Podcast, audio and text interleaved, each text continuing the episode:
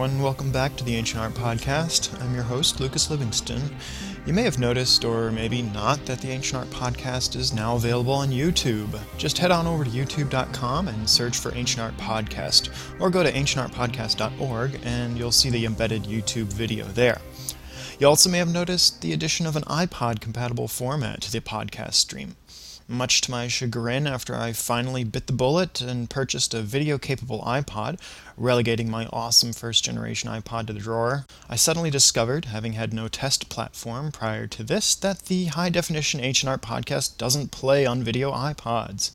What the heck? So instead of conceding quality to compatibility and downgrading the podcast, I thought it wise to offer both formats, HD and iPod, in the same stream for your choosing. One looks great on a huge plasma screen while the other fits nicely in your pocket. And for those listeners with the iPhone or iPod Touch, the iPod version is what you'll want to download directly to your device, not the HD version. Is there a particular order to how objects are installed in this gallery, let's say as you, as you go from uh, the west side to the east side of the gallery? Yes, the western part of the gallery will um, show mainly Himalayan material. We use the Himalayas as a bridge between. If you listen to Musecast, the official audio podcast of the Art Institute of Chicago, you may have heard in the November 2008 episode about the grand opening of the Alsdorf Galleries, the new galleries of Indian, Southeast Asian, Himalayan, and Islamic art. You walk further in, you will be seeing medieval Indian. Um, med- well, the Musecast episode gave you a brief audio introduction to the galleries and has a great interview with curator Madhu Ghose, but I'm so excited about this much anticipated installation that I want to talk about it myself, with pictures no less. If you've been to the Art Institute in the past year or so, you may have noticed that the famed corridor of medieval armor, weapons, and decorative arts has been removed, much to the dismay of rambunctious adolescents and nostalgic gamers. Don't worry, it'll be coming back in a different and even better display, but that space, the long corridor that spans the commuter railroad tracks, has undergone an incredible transition from the musky medieval hall to the majestic, colorful, day-lit corridor of South and Southeast Asian treasures. There's quite a feast of artwork on display here, including some works that may be a little familiar to avid listeners, like the Gandharan Bodhisattva from episode 7 of the Ancient Art podcast, now exhibited among a number of his Gandharan contemporaries. One remarkable architectural element is the installation of a long set of windows, offering a sweeping panorama of the Art Institute's new modern wing, Millennium Park, and the Chicago skyline north of the park.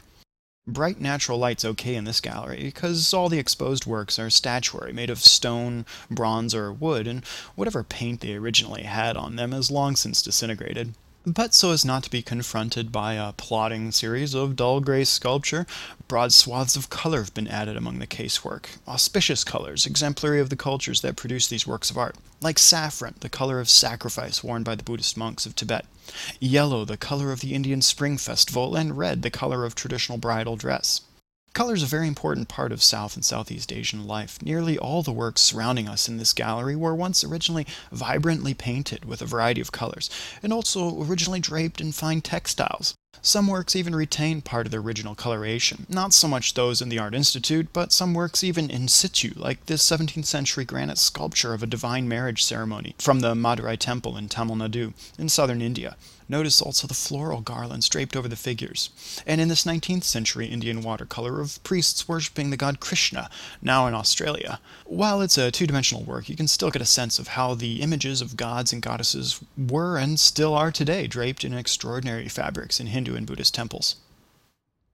The colored panels in the Alsdorf galleries of Indian, Southeast Asian, Himalayan, and Islamic art serve to remind us that these works of art surrounding us are now stripped out of their original sacred context. These magnificent works of sculpted stone and cast bronze, while being beautiful works of art in their own right, were not created for the purpose of being displayed in a museum behind airtight glass in a precision temperature and humidity controlled environment. These sacred works are consecrated icons of divine beings. As in Western traditions, an icon or a work of art that undergoes a religious consecration is literally thought to house the spirit of the divine form. It's called the eye opening ceremony when the icon is unveiled and awakens with painted open eyes as the spirit of the divine enters the figure. In the original context of a temple or shrine, one would expect to encounter these sacred works, like this 12th century Indian statue of the divine general Kartikeya, adorned with fine drapery, colorful pigment, flowering garlands and all manners of religious offerings piled at his feet like incense, flowers, food, and money. This colossal figure is one of the centerpieces of the Alsdorf galleries. He and the adjacent contemporary South Indian Buddha are hard to miss when passing through, but hopefully you'll do more than just pass through. Hopefully you'll even stop to enjoy these works on your way from the gift shop to the restaurant. The statue of Kartikeya exemplifies much of the rich iconography and symbolism of the Hindu tradition. The multiplicity of arms and heads reflect the celestial, superhuman quality of his divine form. Although, to be very specific, the six heads on Kartikeya here actually refer to the story surrounding his mystical birth six heads to nurse from his six foster mothers. But multiple heads is a common element of Hindu iconography.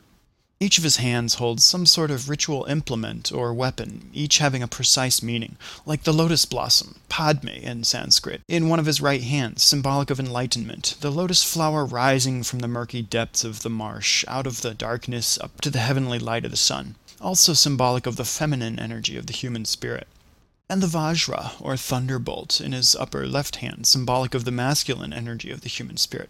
The lotus and Vajra can be read together as a union, a balance between our feminine and masculine sides. People aren't one or the other, there's a duality to us all. To reach nirvana, to reach an enlightened state of being, we need to strike an internal balance, a harmony of these forces within. To borrow something from the Far East, it's like the yin and the yang, a harmony in the unified circle of two swirling opposites. We need to strike an internal balance between our compassion and wisdom. Interestingly, wisdom in the Hindu tradition is generally equated with femininity, whereas compassion is equated with masculinity. Kinda opposite to the Western tradition. Notice that two of Kartikeya's hands aren't holding anything. Those hands instead are striking very specific poses. It's called a mudra. A mudra is a gesture that conveys a specific message. There are hundreds of different mudras, each having their own specific meaning. Mudras are employed throughout Hindu and Buddhist iconography and can be seen repeatedly among the statuary and paintings of the Art Institute's galleries of Asian art. You'll also come upon the widespread employment of mudras in classical Indian dance. What Kartikeya is striking is very common. It's actually two different mudras. His right hand, with the fingers pointing up and palms forward, is the Abhaya mudra, the gesture of reassurance. With this mudra, Kartikeya is saying, Fear not, rest assured, everything will be fine and I'll take care of you. Think of it like a hand stretched out to offer a reassuring pat on the shoulder. The mudra of his left hand is similar, palm facing out and fingers straight, but pointed downward instead. That's the Varada mudra, the gesture of charity or compassion. Think of it as a hand stretched out, either asking for or receiving alms. So these two mudras can be read together, conveying a combined message of don't worry, I'll take care of you, and everything will be peachy so long as you lead a good, charitable, and righteous life according to Dharma, the rule of law. Notice also the smoothly polished blackened regions along his legs, whereas the rest of the figure is somewhat rough and pocked with a dull gray color. The figure's made of granite, an incredibly hard stone. You might think of your kitchen countertop with its smoothly polished finish, but that's thanks to modern industry. Pre industrial granite statuary is generally not so smoothly polished. What do you suppose would cause this discoloration and extremely smooth polish? Well, talking so much about hands just a few seconds ago, how about hundreds of years of people touching him on the legs?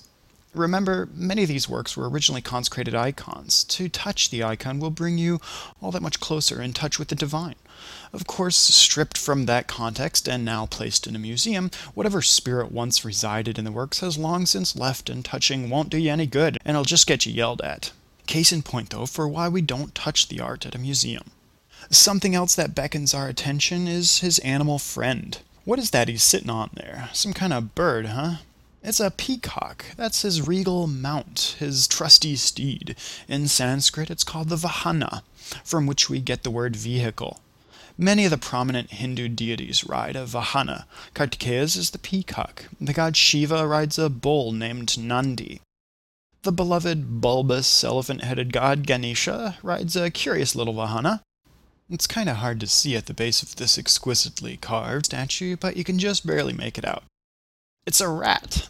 You see, the association of elephants and rodents goes back well into ancient times. And Vishnu rides a half man, half eagle type of creature named Garuda. Sound familiar to anyone? How about Garuda Indonesia Airline? You see, these myths, stories, and divine beings are very much alive and well in the contemporary world.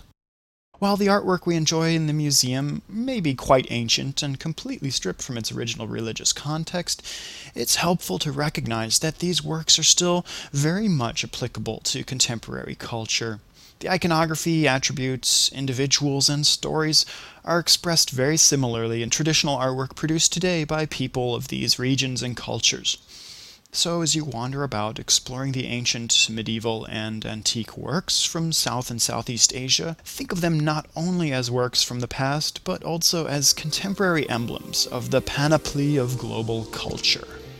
Thanks for listening. Don't forget to visit ancientartpodcast.org where you'll find credits for all the images used on the podcast, an extensive bibliography, links to other great resources, and recommendations from yours truly of other interesting podcasts. So long and keep on keeping on.